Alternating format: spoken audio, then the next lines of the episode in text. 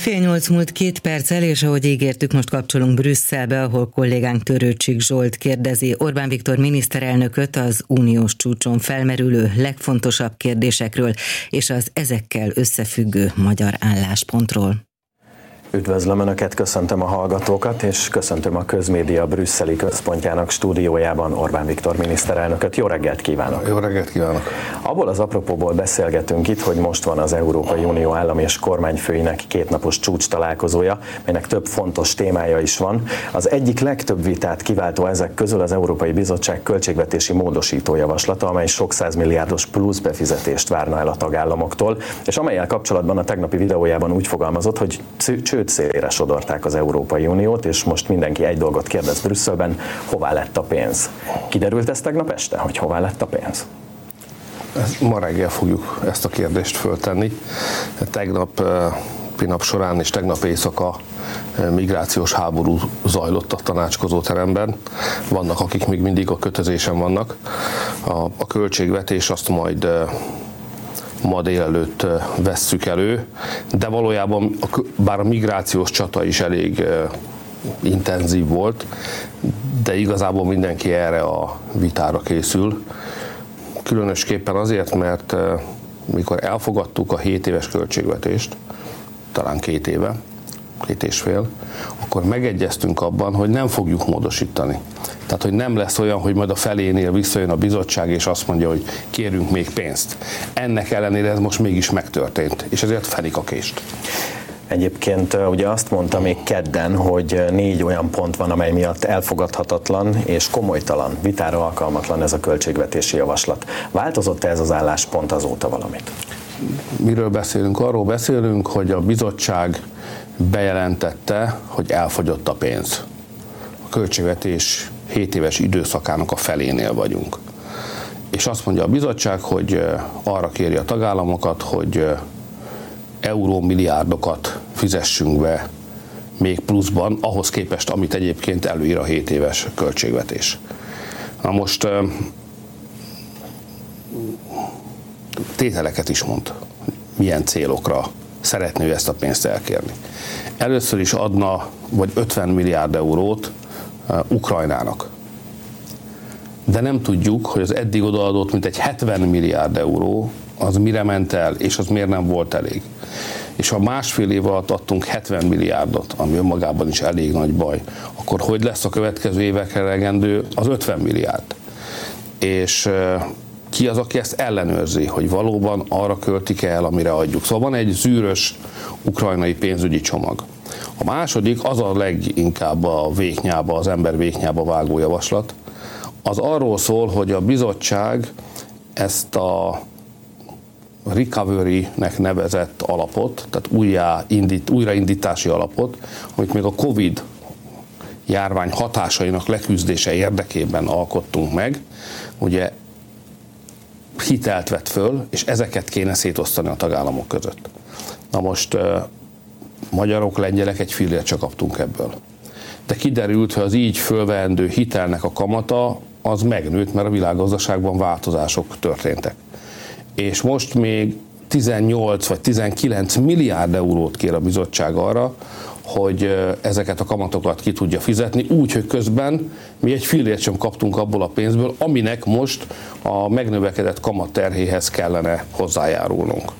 Aztán van egy nagyobb összeg, amit a migránsok Európába érkezésének elősegítése érdekében különít el a bizottság.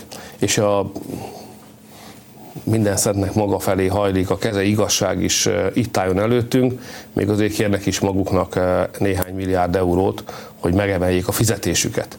Úgyhogy közben egyébként elfogadtak egy olyan dokumentumot, ezt európai szemeszternek hívják, amiben azt követelik Magyarországtól, hogy mi törőjük el a rezsicsökkentést. Tehát a magyar emberek otthon fizessenek többet a rezsiért, küldjünk ide több pénzt, amiből nekik lesz plusz fizetésük. Tehát úgy, ahogy van az egész, az olyan mértékig abszurd, hogy nyilván nem csak egy magyarnak, de majdnem minden Európai Uniós tagállam vezetőjének kinyílik a bicska a zsebében. Ezért egy nehéz délelőtt előtt áll a bizottság, nagyon súlyos kérdésekre kell válaszolnia, hova lett a pénz, és ki felelős azért, hogy két és fél-három év elteltével lényegében pénzügyileg a csőd szélére sodorták az Európai Uniót. Ez a konszenzus akkor a tagállami vezetők között, hogy nem feltétlenül szívesen adnak többletforrást a bizottságnak, mert azért, ahogyan ön is említette, nagyon sok ország eh, az állampolgárai megsegítésén gondolkodik most, akik ugye nehéz helyzetbe kerültek eh, a háború és a szankciók miatt, közben pedig, ahogyan ön is mondta, például PR költségvetésre a bizottság eh, dupla annyi pénzt adna saját magának.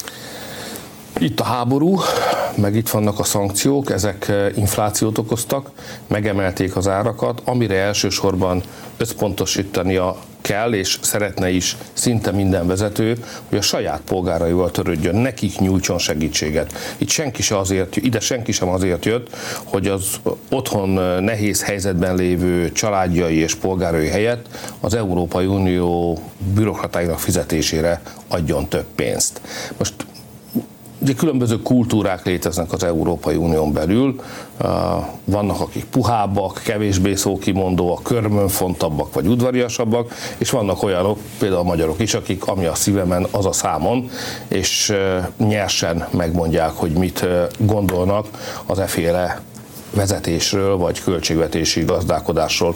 De összességében azt kell mondjam, hogy szinte semmi esély nincs arra, hogy a bizottságnak ezt a törekvését most itt elfogadják. Megindul egy hosszú harc tehát majd a bizottság jön egy másik javaslattal, akkor egyenként próbálják majd kivásárolni a tagállamok szavazatait, és akkor majd, hogy itt Brüsszelben ez menni szokott, próbálják a bürokraták előre lögdösni eh, az ügyet, meglátjuk meddig jutnak. Egy dolog világos, mi magyarok nem tudjuk elfogadni, hogy a rezsicsökkentés megszüntessék Magyarországon. Nem adunk pénzt arra, hogy itt a bürokraták fizetését megemeljék.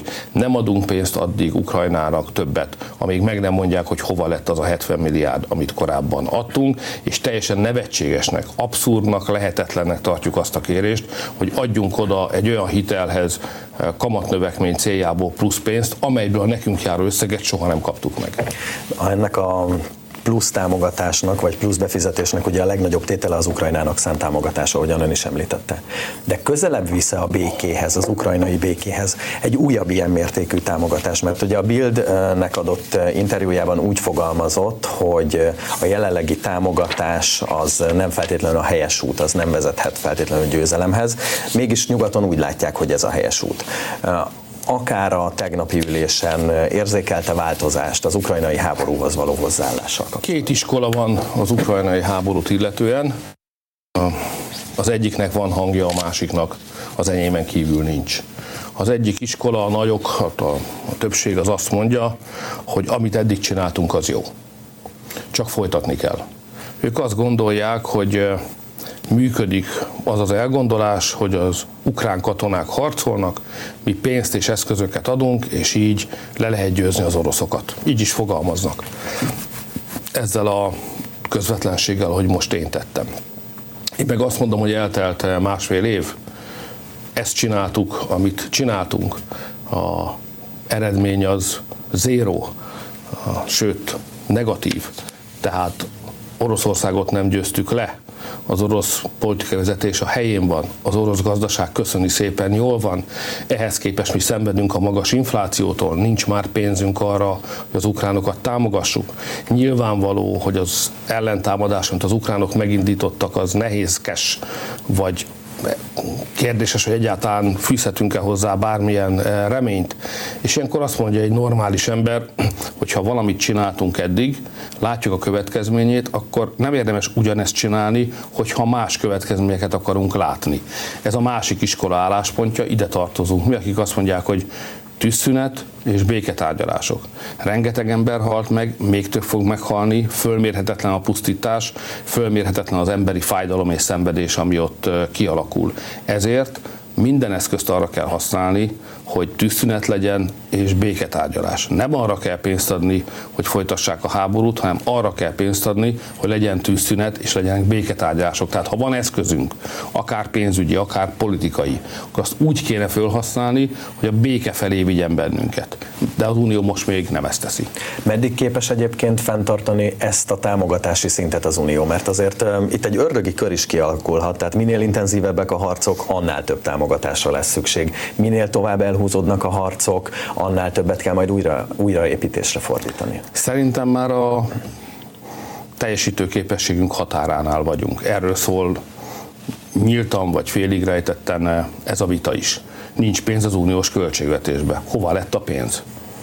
Mi tudjuk a választ, vagy azt hiszük, hogy tudjuk a választ. Hát való ott van Ukrajna. Hol a magyarok pénze? Hol a lengyelek pénze? Attól tartok, hogy Ukrajnába. Odaadták. Egy olyan háborúra, aminek meg sem kellett volna történnie. Tehát az európai polgárok jó okkal lázadoznak, szinte mindenki beszámol erről, hogy miközben gyötri őket az áremelkedés, a gazdasági nehézségek, az unió veszít a versenyképességéből, mindenfajta gazdasági bajok vannak, aközben hatalmas összegek mennek ki, ráadásul ellenőrizetlenül az Európai Unió területéről. Tehát én szerintem már, már régen nincsen pénzünk arra, amire költünk.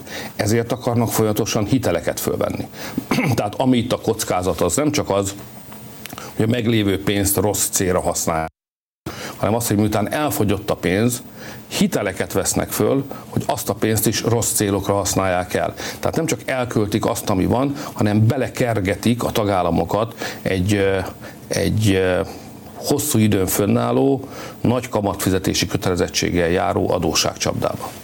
Azt említette már a beszélgetés elején, hogy egy migrációs háború volt a tegnapi napon, tegnap este az uniós állam és kormányfők között, és hát valóban ugye egyrészt ennek a költségvetési plusz befizetésnek is van egy migrációra vonatkozó része, illetve hát itt van a kötelező szétosztási kvóta, amely ugye újra el is fogadták az illetékes miniszterek. A politikó a tegnap esti vitát úgy írta le, hogy migrációs lázadás volt magyar és lengyel részről. Ön hogyan értékeli a vitának ezt a részét?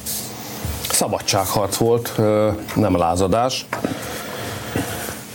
Az történt, hogy megállapodtunk korábban több alkalommal is, hogy miután a migráció mélyen megoszt bennünket, van, aki támogatja és van, aki nem, ezért bármilyen szabályt csak akkor fogunk elfogadni, hogyha abban mindannyian egyetértünk. Vagyis egyhangú döntés lesz. Ehhez képest egy gyors, pucsszerű akciósorozattal azok, akik a migráció oldalán állnak, átnyomták a belügyminiszterek tanácsán azt a javaslatot, hogy állítsuk föl a migráns kvóta rendszert. A lengyelek és a magyarok, meg még néhány más ország ez ellen tiltakozott, a lengyelek és a magyarok végig ellene szavaztak, és néhány ország pedig tartózkodott, ami egy ilyen puha nemnek minősíthető. Az egész eljárás fölháborító, minek állapodunk meg valamiről, hogyha utána nem tartjuk be de másról a döntések, amiket meghoztak is elfogadhatatlanok Magyarország számára. Most lehet spekulálni azon, hogy miért történt ez a hirtelen putyszerű roham, amivel fölrúgtak mindent, mint a elefánt a porcelánboltba. Mi azzal hozzuk ezt összefüggésbe, hogy váltás történt a soros birodalomnak az élén. Ugye a migráció legnagyobb támogatója Európában az a sorosféle birodalom. Ugye ott egy őrségváltás történt, a nagy helyet jött a kicsi, eh, aki be is jelentette, hogy sokkal aktívabban fog politizálni, mint az elődje, és ennek itt a lenyomata. Tehát azért nem, tehát nem gyerekség, amiről beszélünk. Olyan szabályokat fogadtak el, ami szerint Magyarországnak évente legalább tízezer, de a bizottság döntése szerint, ahogy kedve tartja, ennek többszörösét is be kell fogadni. Tehát több mint tízezer migránsról, vagy migránsok tízezreiről beszélünk. Ráadásul arra akarnak bennünket kötelezni, hogy migráns gettókat építsünk Magyarországon, tehát megmondták, hogy Magyarországnak több tízezer férőhelyet kell biztosítania migránsok befogadására. Ebből egy gettó lesz, egy menekültábor, egy migráns gettó. Na most én harcolok ez ellen, kézzel, lábbal, foggal, körömmel, ahogyan csak lehet, és nem is áll szándékunkban végrehajtani ezeket a döntéseket. Ezt nyíltan meg is mondjuk. Tehát ami Nyolc éve vívom ezt a csatát, amit eddig sikerült megakadályozni, és egy ilyen viszonylagos nyugalmi állapotba terelni, hogy a bizottság föladta hogy kötelező kvótát erőltessen a magyarokra, meg a többi tagállamra, és belátták, hogy ez nem fog menni, ez a viszonylagos nyugalmi állapot most hirtelen megváltozott, tettek egy pucszerű lépést, és olyan döntéseket hoztak, amelyek elveszik tőlünk a saját országunkat. Még egyszer mondom, több tízezres migráns tábor, migráns gettó felépítésére akarnak bennünket kötelezni. Ugye a hét elején Pozsonyban úgy fogalmazott a V4-es csúcs találkozón, hogy van megoldás a migrációra, csak az Unió azt nem akarja megvalósítani. És önnek is, most egyébként a lengyel miniszterelnöknek is van egy javaslata, ami szigorúbb határ, határvédelmet szorgalmaz, ami azt szorgalmazza, hogy még az unió határain kívül nézzék meg például a menedékkérelmeit a migránsoknak. És érdekes, hogy volt egy politikus, aki már 2010-ben azt mondta, hogy a multikulti megbukott, és az Angela Merkel volt ez a politikus, aki később ugye befogadott mindenkit. Szóval, hogy miért nem fogékony az Európai Unió ön szerint arra, hogy mondjuk szigorúbban védje a határait? Számos oka van ennek különböző országoknak különböző okai vannak.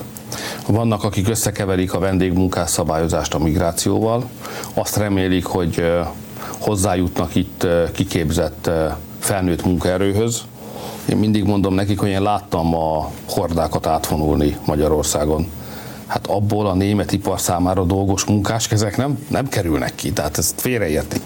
Van, ahol ideológiai nyomás van, és azt gondolják, az lesz a jó világ, hogyha nem lesznek határok, és mindenki szabadon mozoghat. Nekik meg azt szoktam mondani, hogy de ember fölrobbantják a polgáraitokat, hát terrorcselekmények vannak. Egymás után a közbiztonság leromlik. Hát olyan állapotok vannak egyes nyugati nagyvárosokban, hogy kockázatos betenni oda a lábunkat. De ennek ellenére mégis óriási nyomás van. Az egész mögött persze mindig a soros NGO hálózat található, amely nagy befolyás gyakorol a médiára, és a médián keresztül pedig a politikusokra. A megoldás pofon egyszerű. Magyarország ezt be is mutatta. Tavaly összesen 45 migráns kérelmet kellett elbírálnunk. Nem is adtak be többet? Most ebből se hiszem, hogy mindenkinek sikerült megkapni az ott tartózkodási engedélyt, meg ha meg is kapta, akkor se hiszem, hogy nálunk lenne, hanem már régen Ausztriába és Németországba. Tehát mi bemutattunk egy mintát. Tehát nem csak beszélünk arról, hogy mit nem szeretnénk. Magyarország nagyon sok áldozatot vállalva, a kerítés, határvédelem, folyamatos őr, őrség és őrjárat a határon. Elköltöttünk az elmúlt nyolc évben mintegy 2 milliárd eurót, azért az testvérek között is 800 milliárd forint közötti összeg, másra is elkölthettük volna, családtámogatásra, nyugdíjra vagy közbiztonságra, ehhez képest a határvédelemre kellett elköltenünk, de mi fölépítettünk egy európai léptékben is megvalósítható rendszert. Annak az a lényege, hogyha valaki Magyarországra akar jönni, és migráns, abban az esetben a kérelmét el kell juttatnia valamelyik nagykövetségre. És amíg mi azt el nem bíráltuk, és nem mondtuk, hogy igen, nem bű, bű vagy bá, addig nem léphet be Magyarország területére. Ez pofon egyszerű. Ezt úgy hívják itt, hogy külső hotspot. Tehát, hogy nem, nem Európában kell menekült táborokat fölépíteni, Európán kívül kell tartani a migránsokat, a kérelmüket úgy kell elbírálni, hogy közben nem tartózkodhatnak az unió területén belül, és aki megkapta az engedélyt, és van ország, amelyik befogadja, akkor jöhet, ha nincs, akkor nem jöhet csak akarat kellene hozzá, ezt mi magyarok legyártottuk, mármint ezt a modellt. És mellé tettünk egy másik dolgot is, ott is sok pénzt elköltöttünk, amikor azt mondjuk, hogy nem a bajt kell idehozni Európában, hanem a segítséget kell odavinni, ahol a baj van. Magyarország nagyvonalú, erőteljes gazdasági segélyakciókat indított sok ország irányába, Afrikába is, oda, ahonnan egyébként jönnek. A száhelövezetben folyamatos politikai befolyást próbálunk szerezni, segíteni próbálunk az ottani államoknak, hogy ne induljanak meg abból a térségből, onnan várható ugyanis a legnagyobb nyomás, ne induljanak meg 10 és 100 millió szám migránsok az Európa irányába, az európai kontinens irányába, mert nehéz lesz akkor őket, ha egyáltalán lehetséges, feltartóztatni. Tehát mi aktívak vagyunk azokon, az, azokon a területeken, azokban az országokban, ahonnan el akarnak jönni az emberek, mert való, valóban sokkal rosszabb életük van, mintha Európában élnének. Beszéljünk kifejezetten hazai témákról is, gazdaságpolitikai témákról. Ugye a szankcióknak és a háborúnak gazdasági értelemben az egyik legkárosabb hatása az a magas infláció. Az elmúlt két hétben döntés született arról, hogy augusztus 1-től kivezeti a kormány az árstoppokat. Ezek szerint számítanak az infláció eddiginél nagyobb mértékű csökkenésére, mert a háború ugye még nem ért véget, és a szankciók is érvényben vannak egyelőre. De ugye a háború és a háborúra adott, szerintem elhibázott válasz, a szankciók, megemelték az energiárakat. Van, amelyik országot ez kevésbé súlyosan, és van, amelyiket húsba vágó módon érintette. Mi az utóbbi klubba tartozunk, miután Magyarország az energia nagy részét most még külföldről hozza be. Ugyan Paks segít, majd ha megépül a Paks 2, akkor az még többet segít majd, és szerintem fantasztikus előrehaladást értünk el a napenergia hasznosításában. Talán mi vagyunk, a, és kellő szerénységgel próbálom mondani, talán mi vagyunk a legsikeresebb ország Európában e, tekintetben, de ez függetlenségi kérdés is, mert egyre még a nap az e, senki, vagyis mindenki, tehát a napenergiát a saját energiaforrásnak lehet tekinteni. A, és ezt folytatni fogjuk a következő években, és eljutunk oda, hogy Magyarország nem lesz kiszolgáltatott ország. De most még nem tartunk itt, ezért az energiaáraknak a növelése azonnal beütött és bevágott a magyar gazdaságba, és föllökte az árakat. Most az első pillanattól kezdve harcolunk az infláció és az áremelkedések ellen. Vannak, akik azt mondják, hogy hagyni kell, hogy magától alakuljon, de én ilyen emberekkel nem dolgozom együtt, nem is fogok. Ez a megközelítés elfogadhatatlan. Amit csinálnunk kell, az az infláció letörése.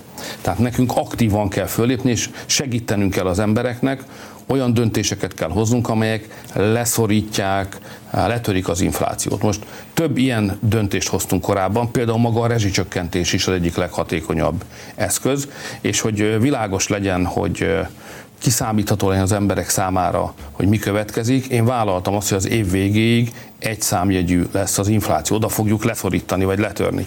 Én emlékszem, hogy néhány hónapja, amikor ezt a nyilvános vállalást bejelentettem, akkor kinevettek a közgazdászok is, meg a baloldali politikusok is, azt mondták, hogy ez lehetetlen. De a kormány nem adta föl, és egymás után hozzuk azokat a döntéseket, amelyek húzzák lefele az inflációt.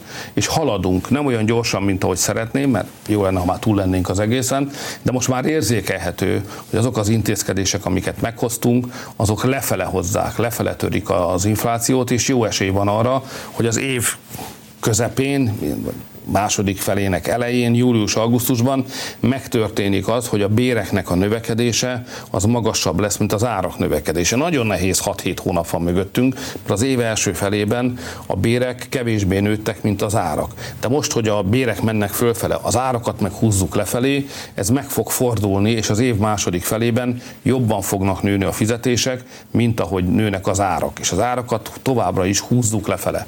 És az év végére talán eljutunk hogy az egész évet tekintve az embereket nem éri veszteség. Ezt majd meglátjuk, hogy sikerül-e. Óriási bravúr lenne, mert a legtöbb európai országban ez ne, nem sikerült. Alig van valaki, akinek ez sikerült. És a következő évben pedig már szeretném, hogyha az intézkedések eredményeképpen a gazdaság megindulna fölfelé, és a családok helyzete is jóval könnyebb lenne, mint most.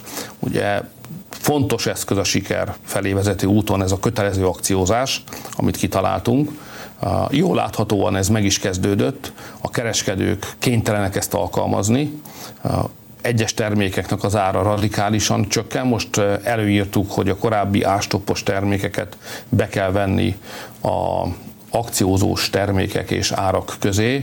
Megemeltük, hogy mekkora azt a kötelezettséget, hogy milyen mértékű kedvezményt kell adni egy-egy termékcsoport esetében. Én azt hiszem, hogy ez egy újabb lökést ad majd az infláció elleni küzdelemnek, és csak elérjük azt a célt, amit kitűztünk, és remélem, hogy a családok ezt a nehéz 7-8 hónapot átvészelve végre ismét a helyzetükben javulást tapasztalnak majd. Van egy gazdaságvédelmi akcióterv is, amit bejelentett a kormány, amelynek vannak vállalkozásokat és családokat érintő elemei is. Az infláción túl mi az a megoldandó probléma, a legfontosabb megoldandó probléma, amelyet ennek az akciótervnek kezelnie kell? Mert azért figyelni kell a gazdasági növekedésre, figyelni kell a munkahelyek megtartására is. Hát a, amire leginkább figyelni kell, hogy a munkahelyeket megvéd. Ha munka van, minden van. Ugye Magyarországon mi egy munkaalapú gazdaságot építettünk föl. ezért van az, hogy 10 évvel ezelőtt vagy 12 évvel ezelőtt a munkanélküliség valahol a 10-12 százaléknál volt, most meg gyakorlatilag nem lehet munkaerőt találni.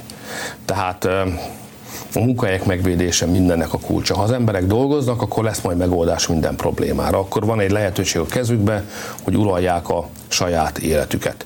Ezért a legfontosabb ez. A második legfontosabb, hogy azokról ne feledkezzünk el, akik már nem dolgoznak ők a nyugdíjasok, tehát a nyugdíjaknak az értékét meg kell védeni. Most nem véletlen, hogyha magas inflációs állapotok alakulnak ki, mint hogy ez történt Magyarországon, a nyugdíjakat legalább annyival emelni kell, mint amennyi az infláció mértéke. Sőt, a 13. havi nyugdíj, amire mindenki azt mondta, hogy lehet, hogy a választások előtt mi ezt bevezettük, de ezt úgysem lehet megtartani. Harcolunk azért, hogy a 13. havi nyugdíj is megmaradjon, sőt az is az infláció mértékével folyamatosan növekedjen. Tehát a munkahelyek mellett meg kell védeni a a nyugdíjasokat és a nyugdíjak értékét. És a harmadik, hogy családtámogatások értékét kell megőrizni. Hát itt is mindenfajta változásokat kellett kitalálni, mert kiderült, hogy van, ami működik, van, ami nem. Mondjuk az otthonteremtésből a falusi csók az kiválóan működött, de a városi csók iránti érdeklődés az le, leesett, lezuhant, tehát ott valami új dolgot kell kitalálnunk a régi támogatási forma helyett. És a babaváró hitelnél is azt szeretnénk, hogy hogy a 30 év alattiak hozomra, tehát ha megígérik, hogy lesz gyerek, is kapnának támogatást, de 30 év fölött már csak azok kapnak támogatást, akik igazolják egyébként, hogy valóban gyermeket várnak, de akkor megkapják ők is a támogatást. Lássuk, mind a falusi csók, mind a babaváró hitel esetében a támogatás összeget megemeljük egy olyan időszakban, amikor mindenki látja, hogy milyen nehézségektől szenved az egész európai gazdaság. Tehát meggyötör bennünket persze ez az év, de a végén erősebben jövünk ki belőle, mint ahogy belementünk. Az Európai Uniós csúcs találkozóról, Ukrajna támogatásáról, a migrációról és gazdasági kérdésekről is kérdeztem az elmúlt fél órában Orbán Viktor miniszterelnököt a Közmédia brüsszeli központjában.